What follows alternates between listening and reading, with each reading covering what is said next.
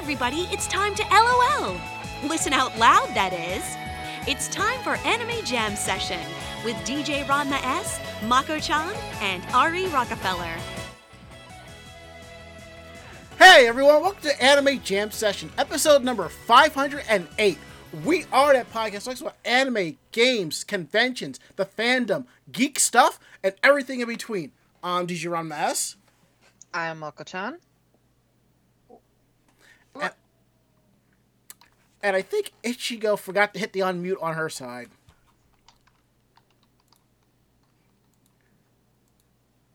Oh, our mic won't unmute. And also, Ari is off tonight. He's actually working a late shift. He will be back with us next week. And we ended up, as you can see, we took like an unexpected week off last week. We're sorry, but we're back.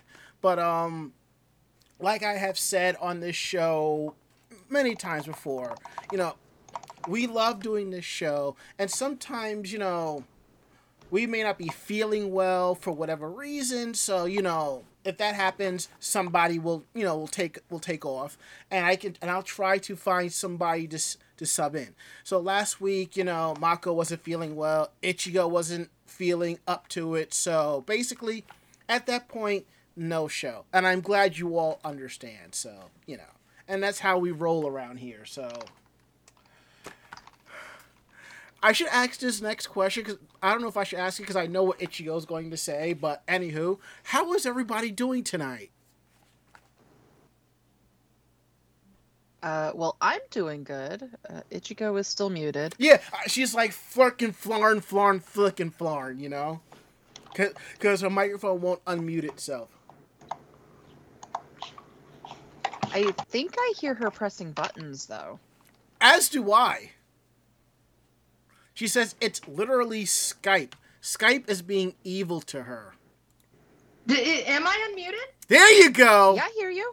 Skype is literally saying that I'm not unmuted.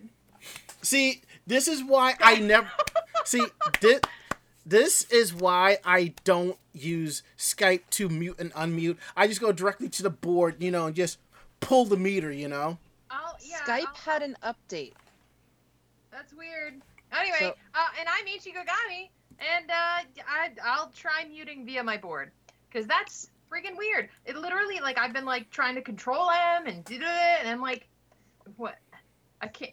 I'm literally ready to unmute, sitting here, prepared, girdled loins, everything, and I can't unmute. And I'm like, what the heck is going on? And I thought I heard my own buttons, but I wasn't sure. And apparently, Skype is just failing today, as usual. Did you do the Skype update? I don't know. Whenever I start up Skype, I did start Skype way before the show. It usually updates, but I might have to go in and manually do it. Whee! The fun of live programming, y'all. Yeah, when I came on this tonight, I had a message up that, oh, there's an update for Skype. So maybe that's what's causing the issue. Maybe. I love updates and drivers. They're my absolute favorite. Yay. And like Ron Before 21 says Skype sucks. You know what?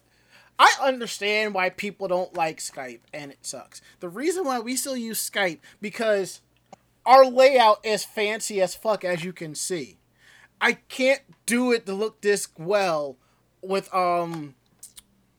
Discord. And I don't know if y'all remember, but the last time we tried to do a show live on Discord, it lagged so badly that we just jumped off and went right back to Skype, so... But maybe there has been some updates. I've always called Discord a forever living beta, so maybe I'll try it again in the future, you know? We'll see. Mm-hmm. And since I'm running Windows 11, I haven't gotten any notifications about an update to Skype, but maybe I'll have to poke it with a stick and see what happens. But what's funny, as much as people hate Skype, it's still being used in some other countries, so it's still going to be. Yeah, it's still an industry standard in a lot of places too. Yeah, actually, they're trying to phase it out as an industry standard for Microsoft Office. Basically, the latest version of Office, there is no Skype for Business; it's Teams, which is nice. It's like a corporate version of Discord and Slack, but you know. You know, when Microsoft bought Skype, they should let Skype run as it is, grabbed some elements and put it into MSN Messenger and kept that bad boy going. So, you know. Anywho, we are here. We are live week of July 7, 2021, right here on Twitch TV / Anime Jam Session. You'll find us here every Tuesday from 9:30 to 11 Eastern Standard Time or Eastern Daylight Time, whatever works for you. So, you can find us here also on Discord at vognetwork.com /Discord with the rest of the shows that are part of the Voice of Geeks Network. We are part of the Voice of Geeks Network, and you can find more information at vognetwork.com. And also here on Twitch at Twitch TV /vognetwork, where they kick things off on Sundays starting at 8 p.m. Eastern with the Bobby Blackwolf Show, followed by Orange Dodge Radio at 9. And how did you burn your tongue, Ichigo? I was really dumb. Look, I'll get to that in my weekend day. But yeah, I was really, like, today, I don't know. My brain wasn't present. My coffee burned my tongue twice. And it just was bad. It was all bad. I have never burned. I can't remember the last time I burned my tongue on coffee. But every time I brew up the coffee, it's like I'll take that first sip and it's like, yeah, I need a little bit more milk. So I'll drink more bitter coffee, add a little bit more milk, stir and be like, this is good. This is good, you know? This is fine. This is fine. World on flames around us. Oh, literal flames. Oh, no. Oh, no. I'm sorry. I'm trying to bring some levity. But, man, it has been a lot heavier around here lately. So no, I absolutely believe that. So we're gonna kick things off with Mako, you know, with how was your week? How was your day? I don't know if you guys can hear, but Damien is snoring in the background. No, we can't hear him.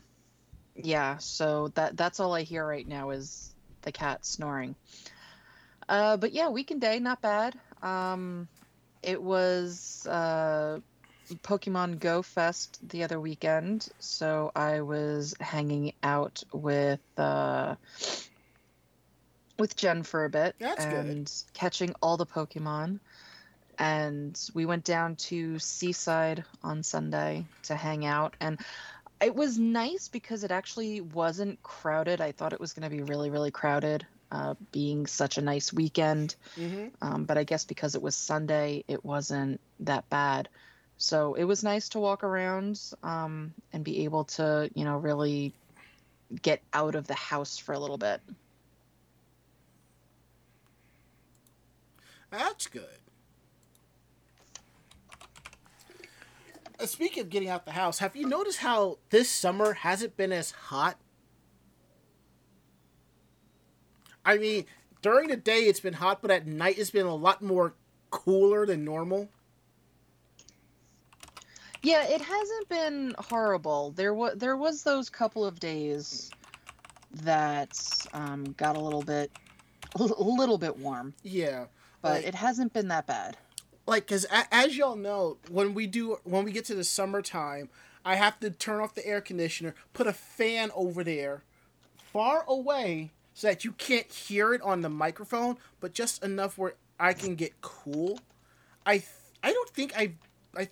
don't recall taking the fan out at all since the summer, and I just been sitting here with the curtains open, the doors open, and getting a semi-decent breeze, or it's just really cool, so I'm not complaining.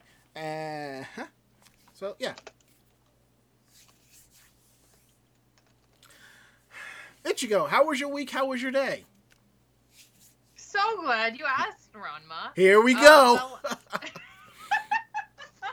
feel like some weird anime character's been running with toast in their mouth and just having a really clumsy day. So I drank really hot coffee twice because I don't learn. I brew my coffee at near boiling. So if I don't let it sit, it is near boiling and I like it that hot. French press? No, not French press, but we have, it's a drip coffee. Oh, okay. It's a drip coffee. I do have French press though, but I've been using it a little less, but yeah, I brew it really hot. And so, I end up burning my tongue. And I think I stepped on a pin, and I've been, you know, doing a lot of real clumsy hashtag aesthetic stuff. So yeah, that's been my day. And of course, I have been reorganizing my studio space a little bit. I've been trying to organize my resource library, which is what I call my book library, because I also have a fabric library. To make room for my pattern library, which is all my custom patterns that I've designed and made and produced off of CAD software and stuff. So I was working on that, but unfortunately, as many artists and creative and other like-minded fellows in the chat know, when you have things in your hand and there's a flat surface with nothing on it, what does that flat surface tend to do? It tends to be the place where everything ends up. And unfortunately, my work table got covered in stuff from my shelving that I was doing. So I had to clean that up today, and I ran a little late when I was getting ready to stream. And it has been very crazy in the studio, quite manic and a little bit, a lot of things going on all at once. So yeah, in general, though, had a lot of projects to work on, and today we were sewing on a swimming corset, which is inspired by a Victorian extant garment. So it was just been a lot of work with patterns and cosplay stuff, getting ready to ramp up again. And yeah, just a lot of stuff going on in the studio. That's good. Chaos, per usual. Nothing like being the busy bee that you are. Yes. All right. So my weekend day, as I always say, it's the same with little changes here and there. As you can notice, one thing, I actually got out and got a haircut, because I went out to a birthday party over the weekend, and then I got caught off guard getting a call for tech support, and I was like 5 shots in, and I'm just like, I can't help you right now. It's like, I can help you, but I need to be in front of a computer. Even with 5 shots in me, I can still do it, but it would have been too late by the time I had gone home to do it and come back. So, you know, swing and a miss. So, you know, ordered a couple of things online. I'll talk about that during Geek Roundtable. Other than that, you know, it's just been as is. I have to, like, break down a bunch of these boxes behind me. I realized I've been getting a lot of stuff in the mail, so I got to take care of that. But other than that, you know, besides extra masking up, you know, it's been okay, you know, I can't complain too much, so, you know. So, okay, let's go ahead and move on to housekeeping news here. Don't forget, every episode of Anime Jam Session is available on YouTube Thursdays at 12 noon Eastern Standard Time. These are not just replays that are on Twitch that's available for 2 weeks. These are all the episodes going back to the beginning of the year, which I believe is... Let me pull up this right here. Going all the way back to episode 482, so... Yeah, that's all of them, more or less. So check that out, youtube.com/animejamsession. There's a section called Podcast VODs. Click on that, and you'll see all of the episodes, and we hope you like. Let's see, what else do we have here? Our bot has been updated, so if you go website, you'll get information about our website. I believe you do Discord, you'll get information about the Discord, and then some, so... I've been fiddling around with things last night, so it'll be a little bit of fun there. Don't forget to support Vogue Network. Check out the shop at vognetwork.com/shop. There's some cool merchandise, some shirts, mugs, caps. We love it. Another thing here I want to let y'all know about. This also kind of connects to what I mentioned earlier in the show about us not being able to be on the show on a regular. See...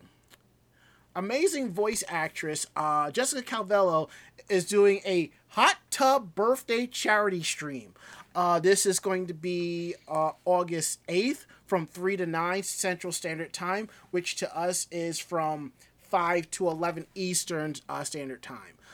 She's at twitch.tv/Jessica Calvello. It's a charity stream in support of the Anxiety and Depression Association of America. So...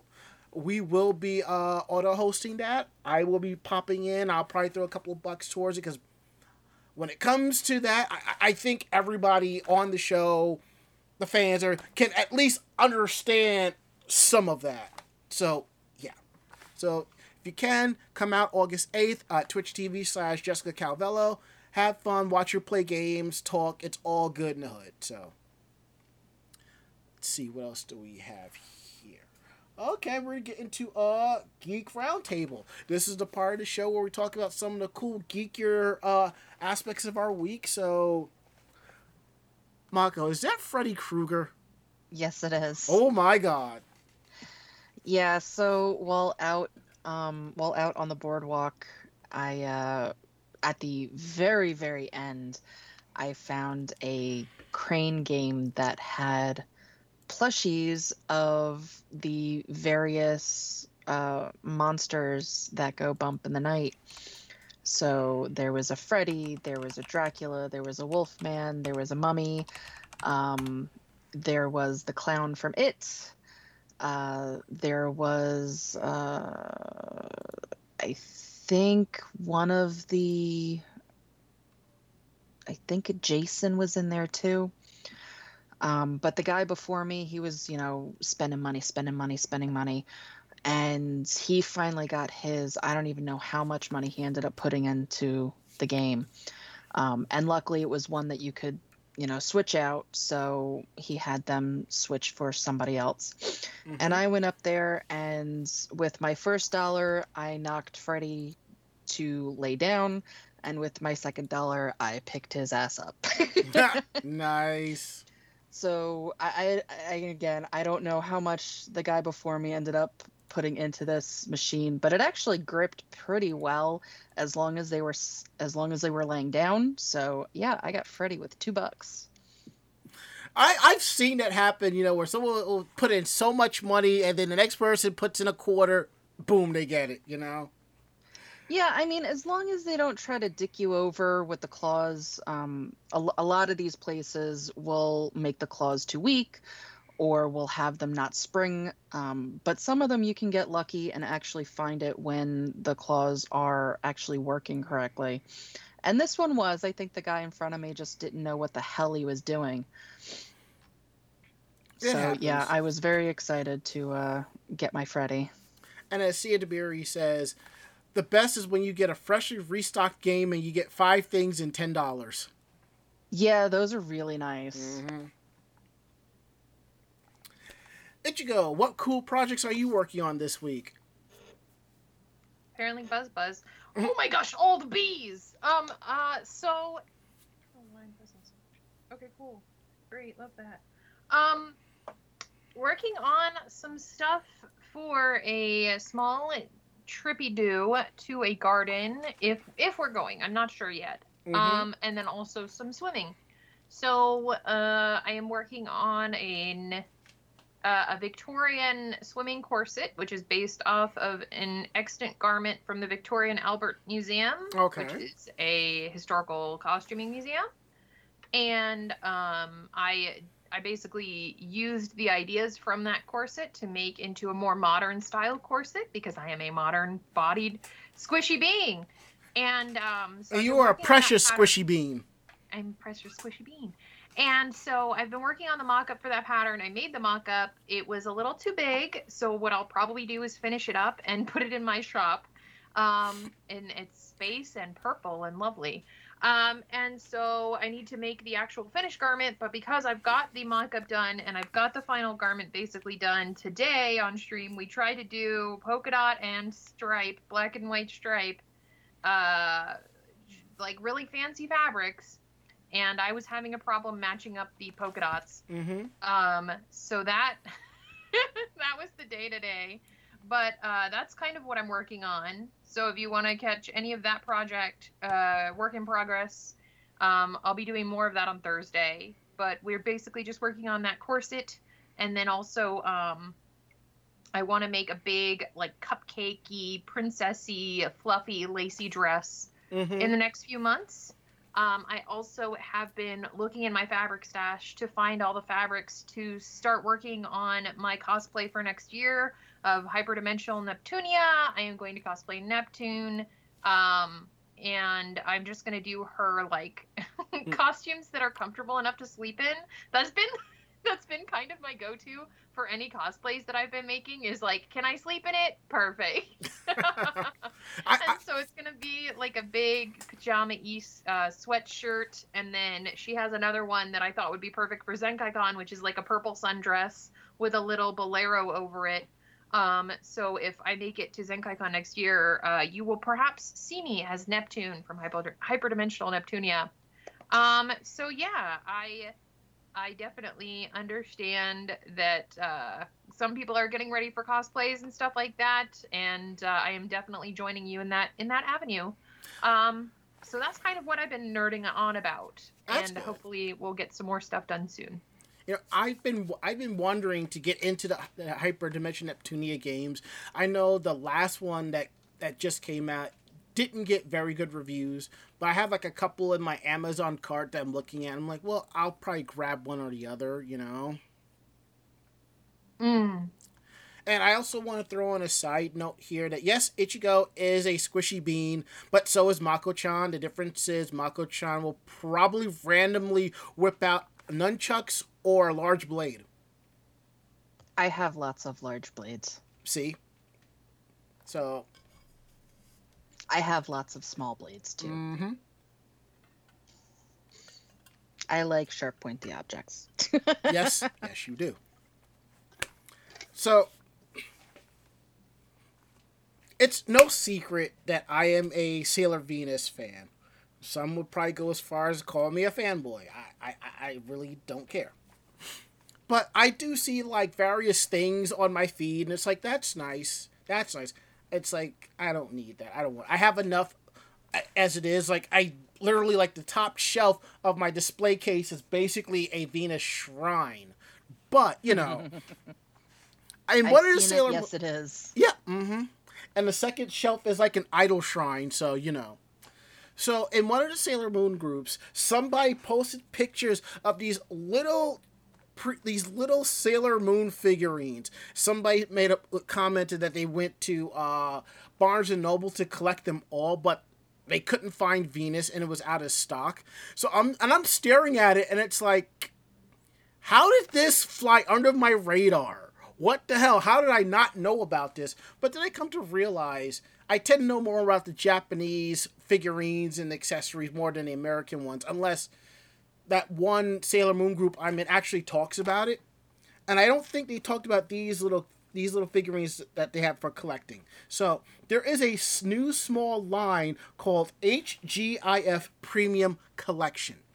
So these things were like $12 a pop. So I'm checking Barnes & Noble, I'm checking Amazon, I'm checking eBay, and I couldn't find the Venus ones. Until I just did a Google search, and I found a place in Texas that had them reasonably priced for like $16 and change. So I bought two. And here it is. Let's see if I... Cute. And right now, for like $55 on Amazon, you can get the entire set. And I'm sitting there thinking, look, let me go check it out. I'm thinking it's like a box with all five of the senshi in individual boxes. No, it's like one whole set that you put together. And I'm just like, no, I just want Venus. So this I will be making room for in the shrine. And the other one, if you look carefully behind me, is sitting up there. So... And also on the side note, the limited edition Bishoujo Rarity is now out of stock with pre-order. So I'm just like, well, I guess I'll wait till I find it on Amazon. So. But then again, those other $20 figurines are just good deals. Like, you know, $20 for the figurine, $30 and change for the shipping. And if you have an Otaku Mode membership, you redeem points. So it's like $22 with tax and shipping. So now that we got that out of the way, I think it's time for me to rant, to run my mouth, and I guess more or less talk shit, because I'm kind of annoyed right now. I'm not as annoyed at last week, because more information has come out, and a lot of this drama has calmed down. And I understand why people are angry and upset, and I get it. But my issue is the fact that people that want to say, fuck all of this, skirt the rules, and so on and so forth, you know? And if you don't know what I'm talking about BlerdCon's craftsmanship contest, okay? First things first, what I'm going to do, I need to put my cap on. Hold on. I gotta be kind of sort of woke for this, so I gotta put my cap on. So now that we got that, let me get my music. So my issue is to all of the black cosplayers, con goers, and fans that are bitching about this white cosplayer who won. All I have to say is, sucks to be you. How dare you run your mouth about something like this? The contest was for everybody. The main thing was had to be 80% or better to enter. BlerdCon's mission statement is inclusive to everybody. You can't just say it's inclusive to everybody except for this one contest where it's black people only. No, you can't do that. That is not right, and that's considered segregationist. And also against the law.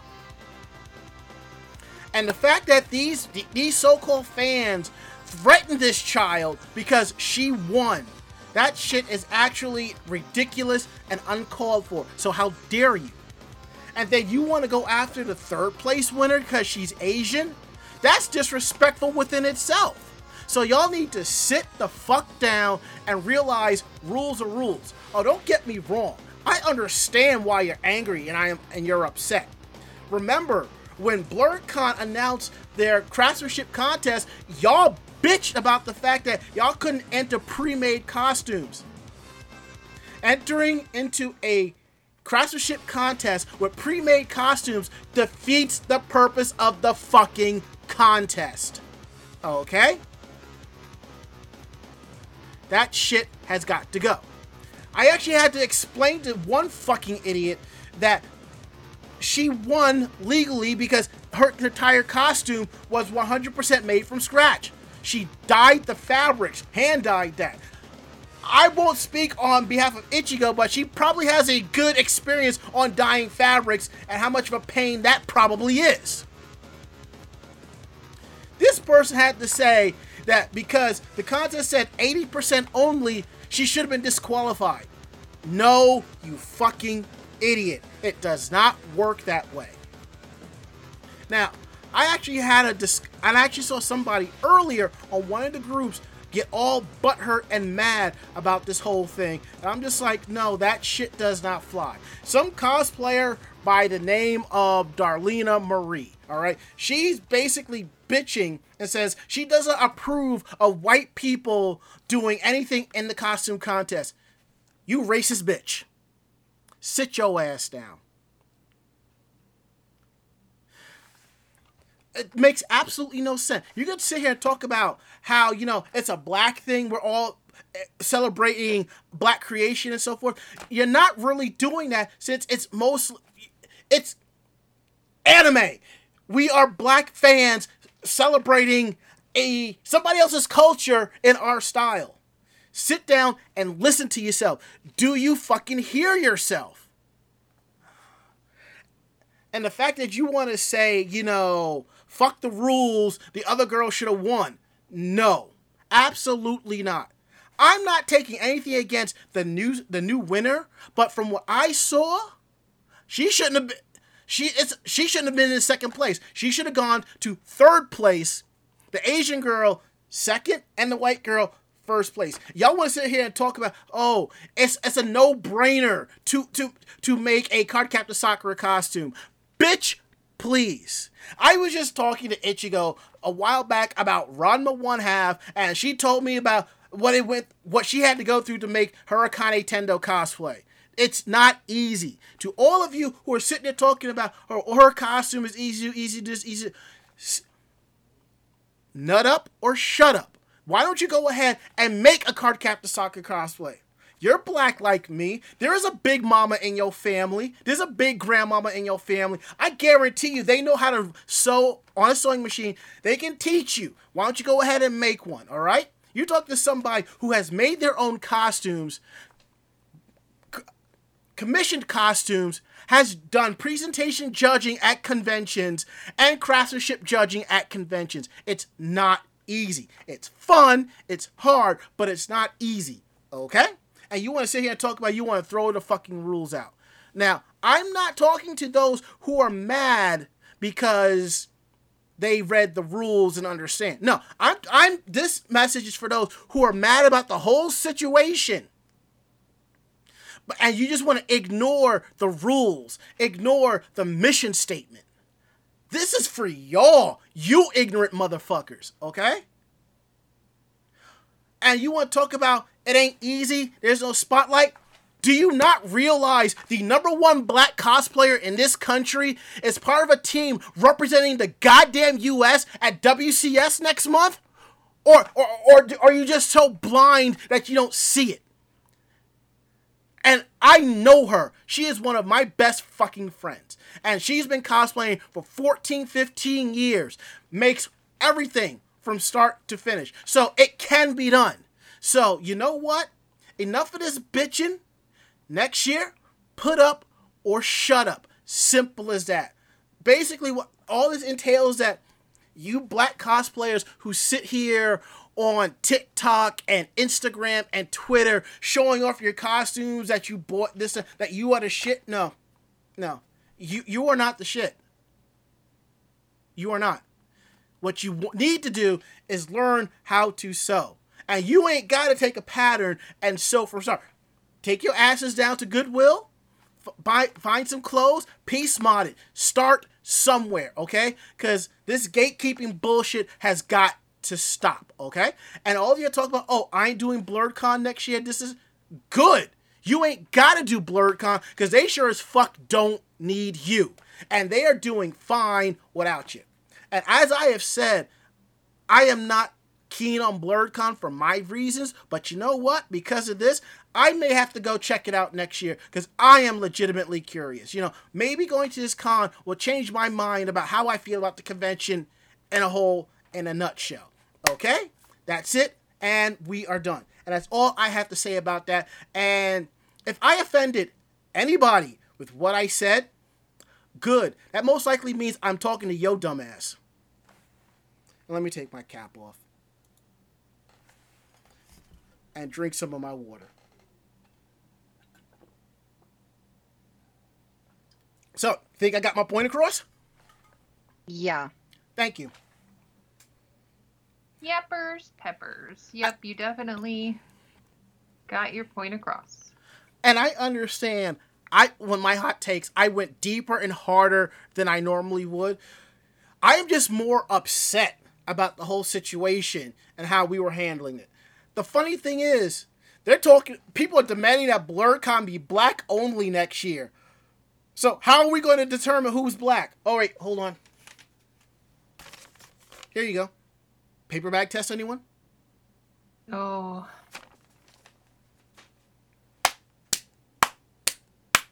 And that's it. Now let's talk about One Piece collabing with Where's Waldo. Yeah, so segue. So yeah, we're gonna oh my gosh, I'm sorry. It's okay. It's okay. I don't think anyone expected me to go this hard. I don't think anybody did. Yeah, and that's it's totally valid. Like, and it's a very intense topic. Yeah, so we're going to go into maybe a little less intense topic. Yes, definitely. Where's Waldo? Everybody's still searching for him. I think he and Carmen Sandiego are hanging out. I think they're secretly married. So One Piece is going to meet Where's Waldo in a new collaboration poster. Where's Waldo has long been a series unlike anything else out there, revealing countless images where the readers attempt to spot the striped figure in the crowd, but it seems that a certain captain of the Straw Hat Pirates will be joining the montages with an upcoming One Piece collaboration. With the crossover event celebrating the 24th anniversary of Ichiro Oda's Shonen franchise, the mangaka will be creating a poster for an upcoming issue of Weekly Shonen Jump that will recreate the War for Wano location of Onigashima. And wow, I did not pronounce that correctly at all. Onigashima. There we go. With Waldo most likely hidden in the mix of Grand Line characters. And if for any of those of you that have been One Piece fans for a while, you'll know this is probably going to be next to impossible to find him. There are so many characters within the One Piece universe that wear red and white stripes. The War for Wano arc has been one of the most action-packed battles in the history of One Piece, assembling thousands of pirates to fight for the future of not only the isolated nation, but the entirety of the Grand Line. Luffy recently was catapulted into the sea, seemingly unable to defeat the new form of Kaido, who had been able to fuse both his human form with that of his dragon side that he has access to thanks to the devil fruit known as the fish fruit. Using this devil fruit to help granting his underlings some insane abilities of their own, the Straw Hats are now facing down untold swaths of villains. The official Twitter account for One Piece shared the new poster as well as details for upcoming collaborations that will see Waldo dropped into the shonen world that was created by the mangaka and has remained on top of the shonen series for decades. What's the weirdest anime crossover you've ever seen, chat? Have you been checking out the War for Wano arc? And you can let us know in the chat. See, when I don't know why, maybe because hearing Waldo reminded me of another TV show. Now when I hear One Piece, or someone mentions One Piece, it's going to be like this. This is the anime that never ends. It goes on and on, my friends. That's what it's come down to, because this thing has been going for 20 years, okay? I mean, that's kind of like Naruto, except for the fact that it like, One Piece hasn't split up its, its different generations. It's was the time jump. But, One Piece also had a time jump, but on the same time, Naruto actually ended at episode 500, and then we got Boruto. So actually, if you're going to count the whole thing, I think Naruto's like around episode 750 or something like that. Yeah, and yeah. I honestly, when it comes to shonen, in a lot of Japanese culture, that's kind of like the comic that you read on the train, no matter how old or young you are, and like that's and for being a staple. As long as it has been, that's actually a really, that's an amazing feat for both, Naruto, One Piece, and most of the other shonen series that have been around for so long. Yeah. I look at it this way. One Piece has been running for 20 years. Detective Conan's been running for 25. Quality over quantity. Anywho... Yeah, there are some anime that have been running for a lot longer than that. Oh, I know. I just can't remember a couple of them. I know we discussed a couple of them on the show. I'm pretty sure, at least manga-wise, I'm pretty sure that Shin-Chan has been going pretty long time. I think so, too. And as Bond006 said, darn it, someone said Shin-Chan. Yep. Yeah, let's see. He was in weekly manga action between 1990 and 2000, and then Manga Town from 2000 to 2010. So his original run is August of 1990 to February 2nd of 2010. It's the Out of Fury out here with the party, party, join us, join us. And that doesn't even count because the new Crayon Shin-Chan manga started August 2010 and is still going. So, yeah, so we're looking at quite a long trek for Shin-Chan here. Yep. And if you think about it too, JoJo's been running a long time as well. Yep. Yes. Yeah. Didn't JoJo start in like 1980? Was it like 82 or 83 or something like that? 85, something like that. Yeah. We're so, on. I think we're on. I think we're on part 8 now. You know. Yeah. So there's a lot of series that have been running for a very, very long time. Yes, somebody needs to dub Magic Kaito. And one thing about JoJo, I just like when the rumor mill starts talking about the new stands and stuff like that, because everything, all of the stands are based on like music, you know. And Araki has said he's heavily influenced by rap and R&B, and it's like it's what he listens to when he works on the series. So you know, does make a lot of sense, you know. But now, the next thing I'm going to talk about is the Japan 2.5D Stage Play World. If you remember, like, a couple of years back, there was a limited engagement of a Sailor Moon show that was done in the same style. Me and Mako, we went. Ichigo, did you go to the DC one? Or no? No, I haven't left my house in an era. I will soon be wrinkled and old and standing off the edge of a boat, dropping off a heart-shaped locket into the sea. As your fandom goes on. Yes. Yeah, I think the DC one happened like right before. It was Saturday, like that summer, right? It was summer before COVID hit. Yeah, it was 2019. Yeah, it was like the Saturday one. I think it was 1 week prior, and then ours was the following week, which was kind of cool. Mm-hmm. But what's going on with this is that for a few dollars you can watch the special effect musicals. It's Pretty Guardian Sailor Moon, the musical, Nogizaka 46 2019 version, live spectacle Naruto, My Hero Academia the Ultra Stage. And I kind of want to buy tickets for the Naruto and the My Hero one, because I think the PGSM one is one that we've seen already, you know? I think that is the one. But I don't think when they brought it here, I don't think they brought the entire show. No, probably not. Because they weren't going to bring all of the actors and actresses over mm-hmm. with them. But so I think we got a... not a dumbed down, but I think we got less of the generals. Yeah. And I did like the fact they threw in a little, like, we love USA and our New York thing as part of the show. I thought that was really cool. Mm-hmm. But, so all the performances will be available with English subtitles, and you can watch it in the U.S., Canada, Australia, New Zealand, the UK, and Singapore. And it'll be provided through a service called Globe Coding. August 6th to the 12th is Naruto. August 13th to the 19th is My Hero Academia. And August 20th to the 26th is Pretty Guardian Sailor Moon.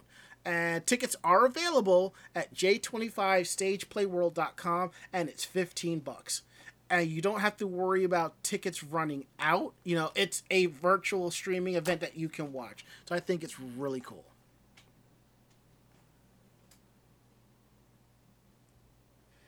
Okay. Now that we got that out of the way, we're going to discuss legendary J-Rocker Hide. Uh-huh. Yeah, so Hide is actually commemorating his 20-year solo career, and he's doing so with a live-streamed concert called the 20th Orchestra Concert 2021. Hide, I'm not even going to attempt to pronounce his last name. Heian Jingu. That. So it's going to be two performances in total, one on July 31st and one on August 1st. The VODs will be available for several days after the events. The live stream is available in all regions except mainland China, Russia, and North Korea. The concerts are going to be performed outside of the Heian Shrine in Kyoto. Tickets for the live stream opened on the official website last Wednesday and will be available until August 4th for the July 31st performance or August 5th for the August 1st performance. And they will cost $35 each.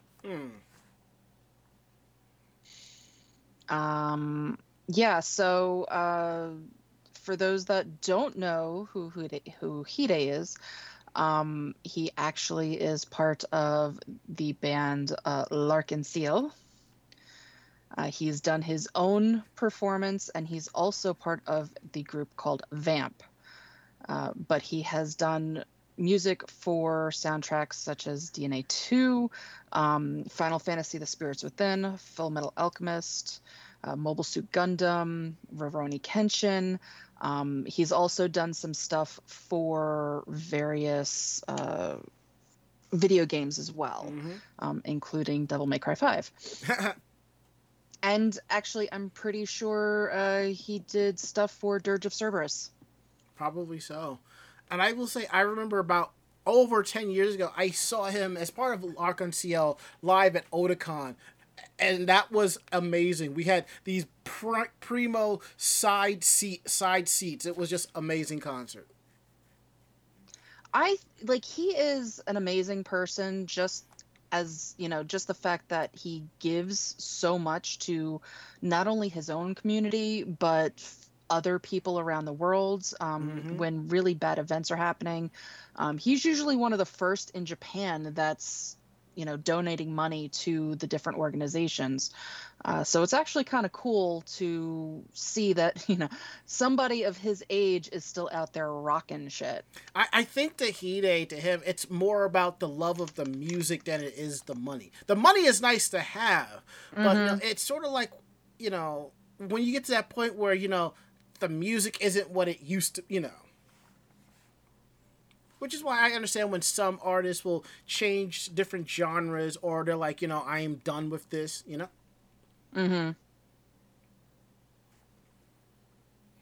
Okay. And now it looks like Netflix is chomping at the bits with some Pokemon. Oh, that was mine too. Yep. Also your fandom. Yeah. So I saw this and just kind of went... what the fuck? But yeah, so Netflix is actually planning for a live-action Pokemon series done by Joe Henderson, who is part of Lucifer's team. So supposedly he's actually going to be set to write and executive produce the series. So it was reported that it's in early development. There's no real details, anything like that.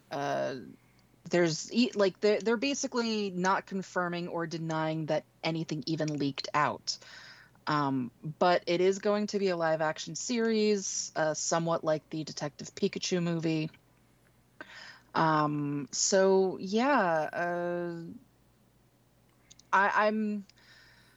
interested to see what they would do, just because of, you know, everything else.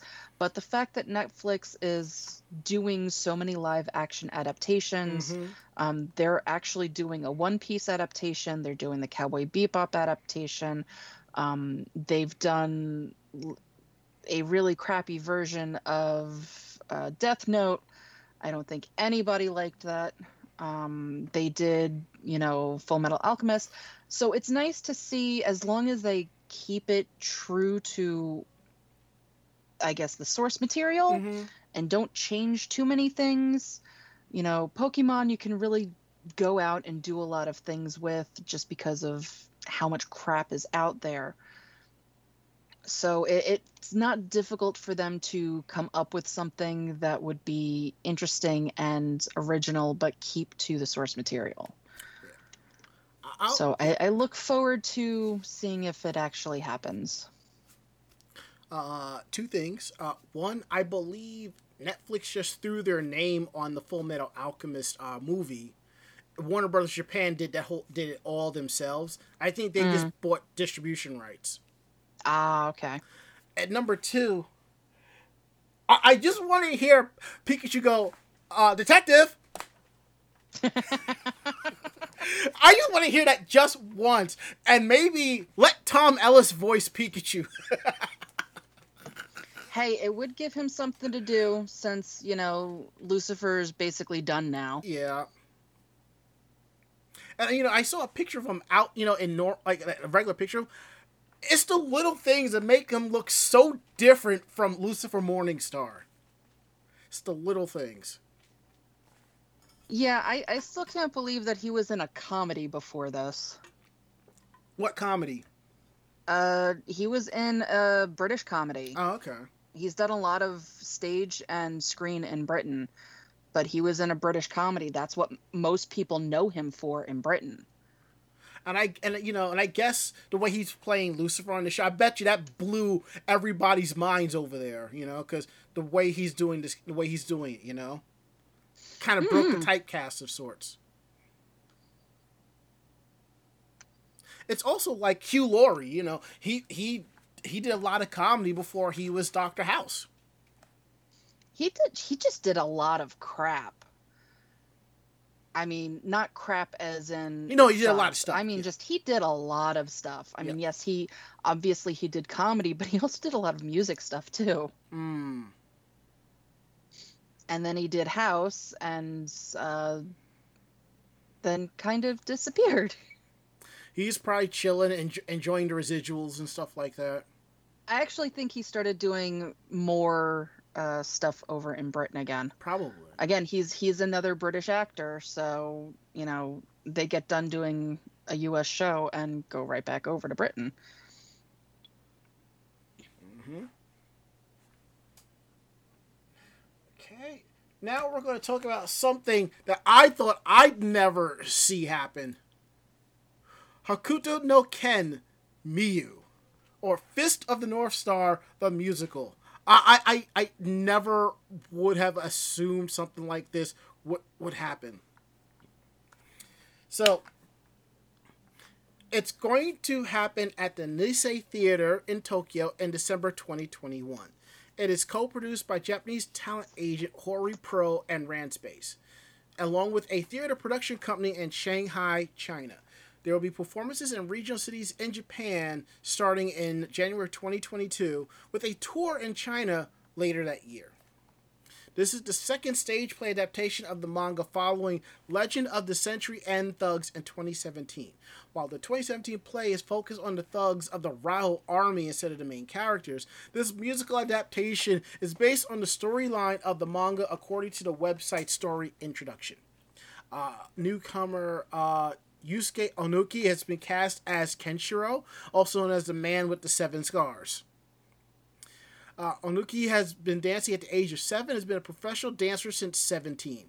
He has outstanding physical abilities and has worked across genres such as ballet and street performances. Also, he recently voiced protagonist Daisuke Kanbei in the 2020 anime series The Millionaire Detective Balance Unlimited, which, by the way, is a really good anime. It's pretty good. I ain't gonna complain. And looking at the picture of him, he does pull off a really good Kenshiro. I think they should adjust his hair a little bit, but, you know, I think he can really do this. And I'm thinking about this from like a Broadway version. I'm just hearing Kenshiro going, ah, da, da, da, da, da, and there's somebody singing in the background, you know, about him killing somebody. Oh, that's gonna be a good one. And as Sia DeBerry says, there's American Psycho the Musical, so it stands to reason. This is true. And on that, every year I look forward to A Christmas Story the Musical. I don't think they showed it this year, last year, but but they do need to put that on Blu-ray or DVD because I actually like it. So, Fist of North Star, the musical. Never would have guessed. And so, we get down to our last article of the night about Neon Genesis Evangelion, the final film. We'll give it to our residential yandere over there, Ichigo, who does cosplay a pretty cute Oscar Langley. Thank you. You're welcome. So yeah, Evangelion had moves the newest movie 3.0 plus 1.0 moved up to the 35th highest grossing film in all time in Japan. The final Evangelion film has exceeded a total of 10.15 billion yen. And with only 3 more days left in the majority of theaters in Japan, it was reported today that the final Evangelion film, Thrice Upon a Time, has reached the 35th spot of highest grossing films in Japan of all time, with more than 10.15 billion yen or $91.21 million grossed at the Japanese box office. That's about 150 million yen or 1.36 million made since numbers were last released 5 days ago when the movie reached the milestone of 10 billion yen, which is a blockbuster number in Japan. The 10.15 billion yen gross was on the back of the 6.64 million tickets sold, making it the 35th highest grossing film in Japan between Bayside Shakedown, now at 36th, and Lord of the Rings Return of the King at 34th place. The movie is set to leave Japanese theaters on Wednesday, so its current position on both the all-time Japanese box office chart and the all-time anime film chart in Japan, where it sits 9th overall, will likely be where it stays. And that is great for a final outing of the franchise. It finally opened in Japan after being delayed twice due to the coronavirus pandemic on March 8th, breaking the records, franchise records for the first day, and eventually becoming the highest-grossing film in the franchise, Evangelion, in Japan in less than a month.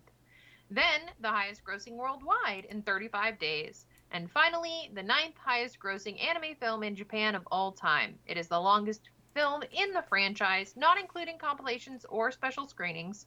And an updated version of the film, Evangelion 3.0 plus 1.01, was released in Japanese theaters on June 12th. The film streams internationally on Amazon Prime Video on August 13th coming up in English and dubbed and subbed. So you can either watch it subbed or dubbed.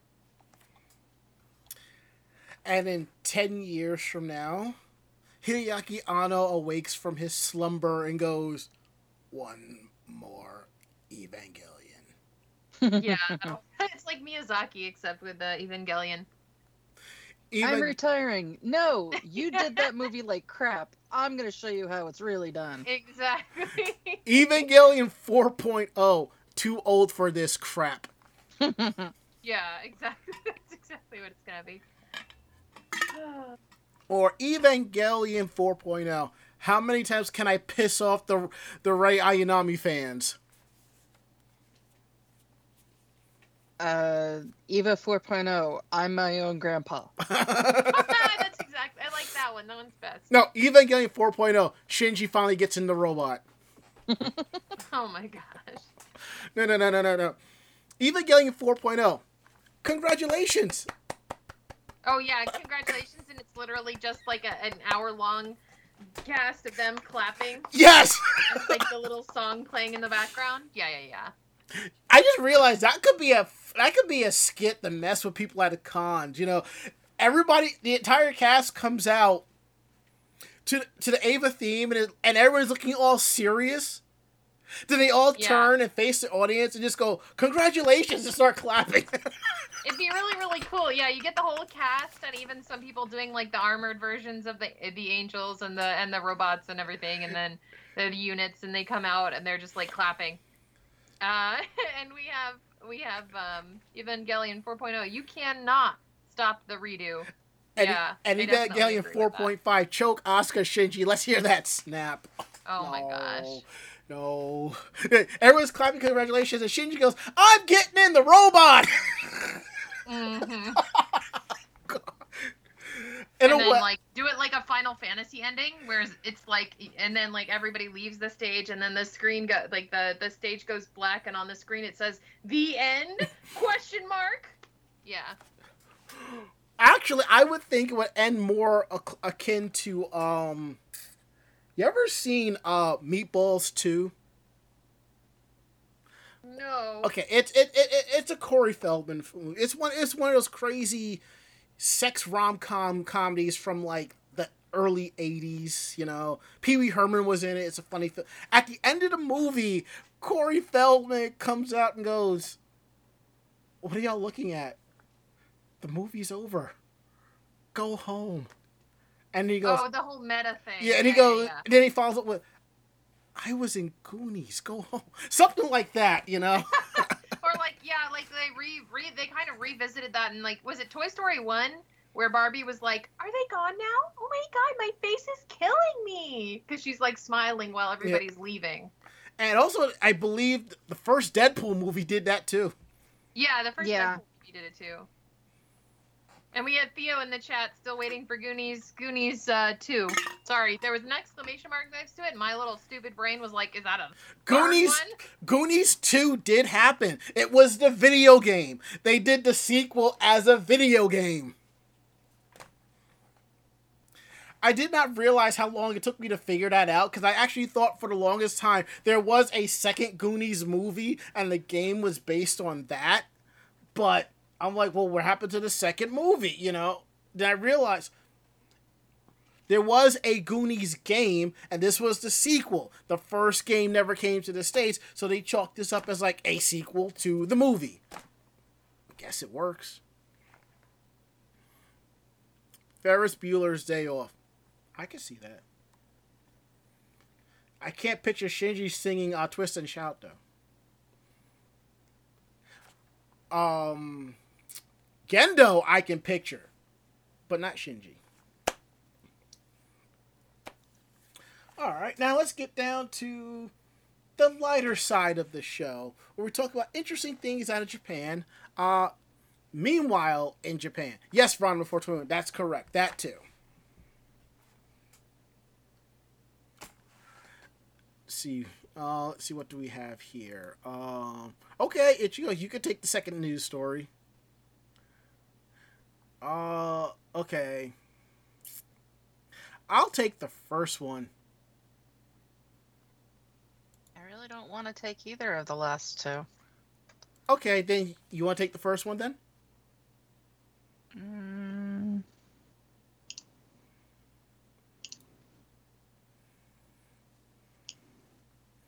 Yeah, I guess. Yeah, I'll take the last one since we did talk about the first part on our last show.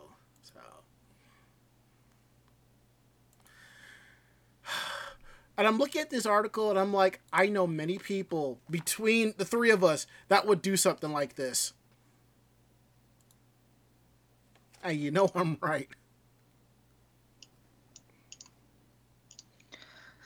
Yeah, yeah. So, basically an incident occurred on the 12th of June in Toyota City, Aichi Prefecture, when a suspect consumed 8 cans of beer between the hours of 10 a.m. and noon. Interestingly enough, that motivated the drinking connoisseur to start cleaning his room, where he happened to find a drone that he bought a few years previously and took it out of the box to see if it still worked. When he learned that it did, the drunken suspect abandoned his cleaning ambitions to take it for a spin. And not for nothing, how many people have started to clean up something, found something that they had lost and thought gone forever, and went, ooh, pretty, and stopped their cleaning? I think everybody has. Guilty. Hi. So, while in flight, the drone weighing about 1.2 pounds collided with the window of a nearby residence. The neighbor called the police to report the crash, and the ensuing investigation led them back to the suspect, who admitted to the charges of drinking and droning. He may have been surprised to learn that such a crime actually existed, as a law regarding it had only been passed earlier this year when Japan revised its Civil Aeronautics Act to include various provision for drones. As a result, piloting a drone while under the influence became officially prohibited, and his was the first arrest of its kind in the city. Wow.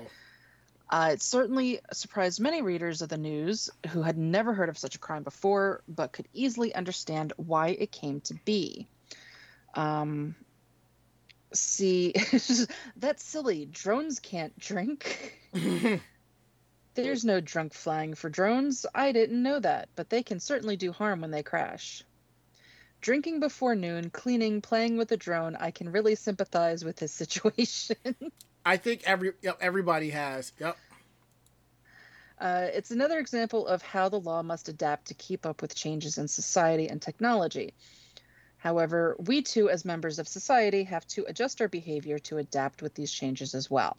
So the next time you get drunk before breakfast, get the urge to do some fancy flying, remember to do it in a safe and consequence-free environment. After all, that's precisely the reason that Microsoft Flight Simulator was developed. And as Bonds006 says, I can't see that enforcement working in the U.S. Neither can I. Half the cops will be too busy playing with the fucking drone. Mm-hmm. We won't arrest you, just give us the controller. Player 2! Yeah. Oh, man. Alright, Ichigo. It's on you, my friend. I actually like this story. If you guys are ready for a blast from the past and thinking of them vaporwave summer dreams, well, you'll be surprised to hear that the young girl starring in a cool retro-style McDonald's Japanese video is actually 62 years old. McDonald's Japan is celebrating its 50th birthday by recreating the scene on opening day at its first restaurant in Tokyo, and Tuesday marked the 50th year of the day, since the opening of the first McDonald's branch in Japan, and customers at the McDonald's Tokyo's Ginza neighborhood on July 20th, 1971 were the first in the nation to taste the chain's Big Mac, fries, and shakes. To celebrate the anniversary, McDonald's Japan is taking a loving look back with an awesome commercial that recreates the scene on opening day. Not only does the video replicate the way the restaurant's employees' uniforms and even packaging looked back then, but the fashions of the era, too, with a huge number of actors and actresses in period-appropriate clothing and hairstyles. Wow, that's costume now, apparently. You can look in the article to see photos of the area of Ginza from the opening in 1971 and the recreation stills. Then you also soon see the star of the commercial, a young girl and a date who's sitting at the table while the boyfriend waits in a long line to get them some hamburgers. When the actress is interviewed about how it felt to dress up in the 70s style, you might expect her to describe it as retro or old school. But the word she chose was nostalgic, because she's actually being played by Japanese actress Yoshiko Miyazaki, who is 62 years old. And you can see there's actually a bittersweet story going on as the video starts. Because when the boy gets back to the table with the burgers, the schoolgirl-aged Miyazaki, who again is actually a 62-year-old Miyazaki, refuses to take even a single bite of her Big Mac. You're not going to eat after we came all the way here, asks her date. But young Miyazaki simply nods her head with a tense smile and strained laugh. The awkward mood lingers as the boy eats his meal, and when he's finished, they part ways. Well, goodbye, says the boy. The young Miyazaki watches his back as he walks away, her own expression silently starting to melt into sadness. We then cut to the present day, where the visibly 62-year-old Miyazaki is sitting in a modern McDonald's with a different teen boy who asks her, "But Granny, why didn't you eat it?" "I mean, I was embarrassed," she tells her grandson. "How could I eat such a huge thing in front of the guy I liked?" she explains. But this just prompts another question, since she's apparently gotten over her self-consciousness about opening wide for the Big Mac. Well then, what about in front of Grandpa? And then they have a little joke, and apparently there's a knock on the window, and it's Grandpa! And so they said, huh, so if the Big Mac had been a little smaller, I wouldn't be here, the grandson muses. And in 1971, Miyazaki herself was still living in Kyushu on the opposite side of the country from Tokyo, so she didn't personally eat at the Ginza McDonald's on its first day. However, it says that the commercial's plot is based on a true story from one of its customers, and it's a sweet reminder that sometimes what feels like heartbreak in the moment isn't really a romantic setback, but part of the winding road on the way to finding someone you can be truly happy and comfortable with. And we can't help but wonder if one day we'll hear about a love that bloomed in part because of the McDonald's caramel macaron burger we created. Yeah, in Japan, if you've never, ever been to a Japanese McDonald's or a hamburger place, they have a lot of different things that they offer. Yep. And apparently they also offer hamburger shaped desserts. So yeah, it's, and the food's actually pretty good. We've been a few times, and every time we've gone to a McDonald's in Japan, we don't do it often, but it's usually really good food for what you get. I'm going to have to watch that commercial later. And to go back to our last article, Mako-chan's discuss. Sudabiri says, droning under the influence is what happens when I begin to ramble drunkenly. Alternatively, one of my neighbors in New York should have refrained from drinking and droning when he will pull out his bagpipes. Wow.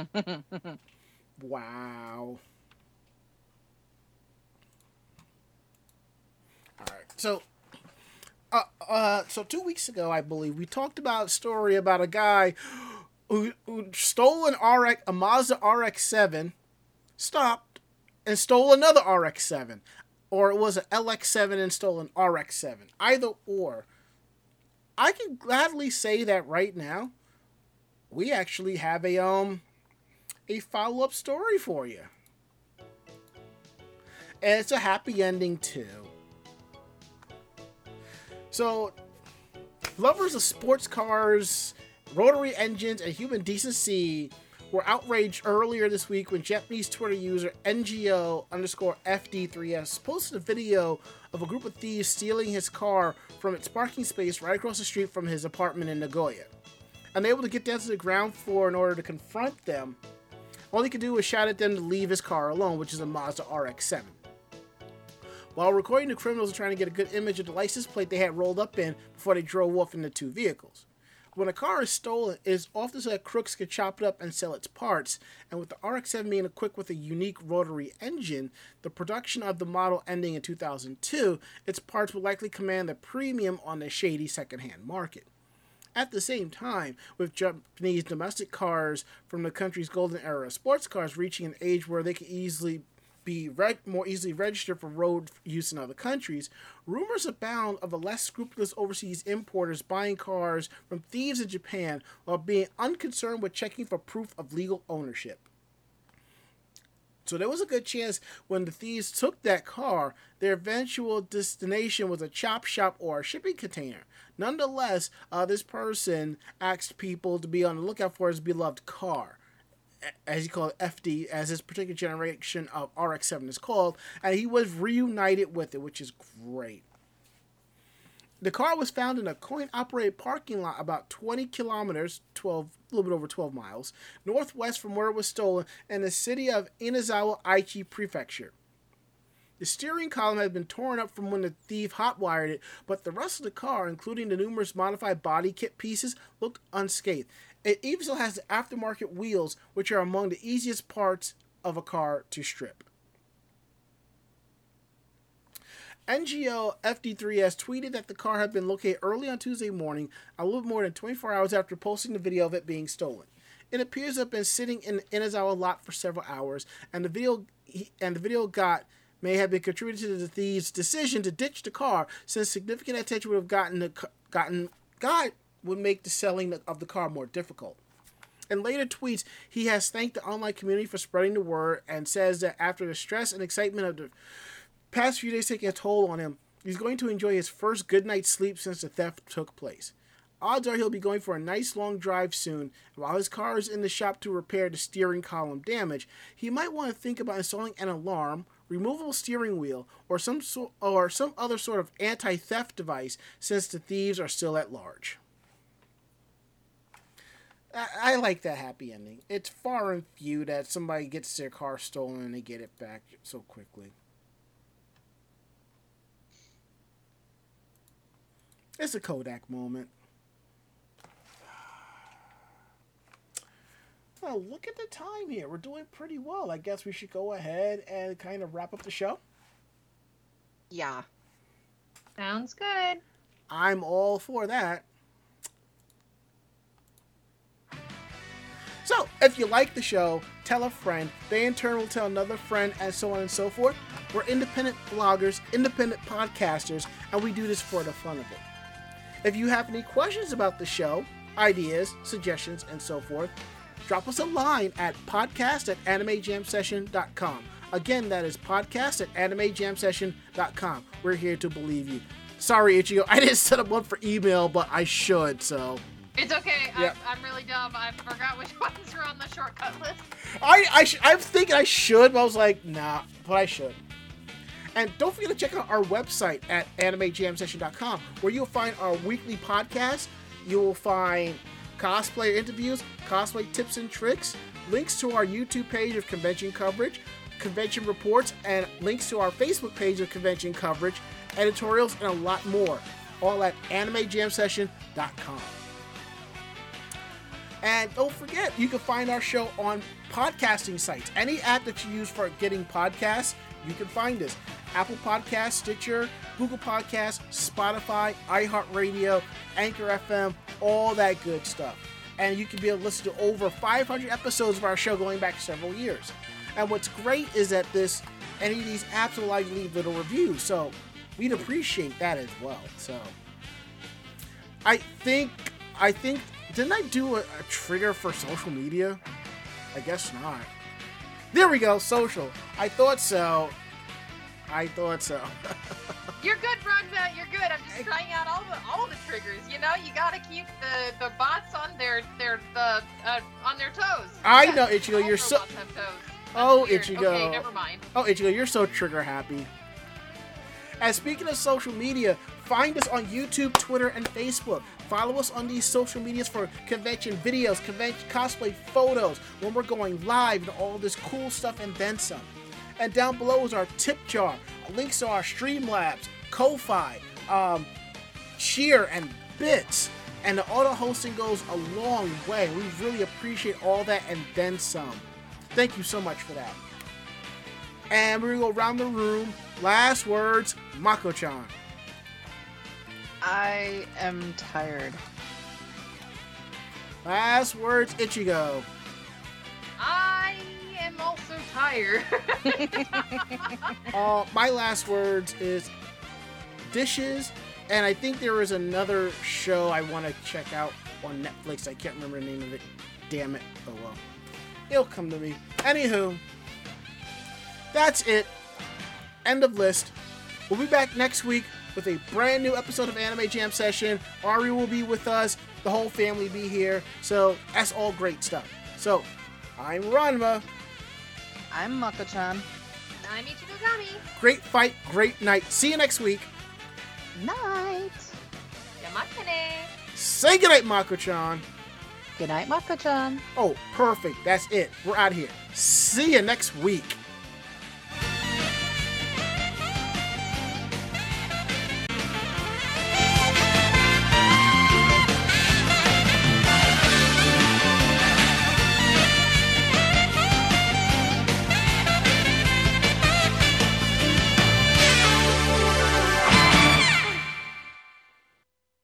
This podcast has been a production of Anime Jam Session and AJS Productions. No fanboys and fangirls were hurt, maimed, shot, electrocuted, or pistol-whipped in this episode. For now. The views, opinions, and thoughts expressed on the show do not reflect the staff or the network as a whole. But we're still right, damn it! For transcripts of this episode, start typing. Check us out at animejamsession.com. and vognetwork.com for more information about us and other programming. Jamatane!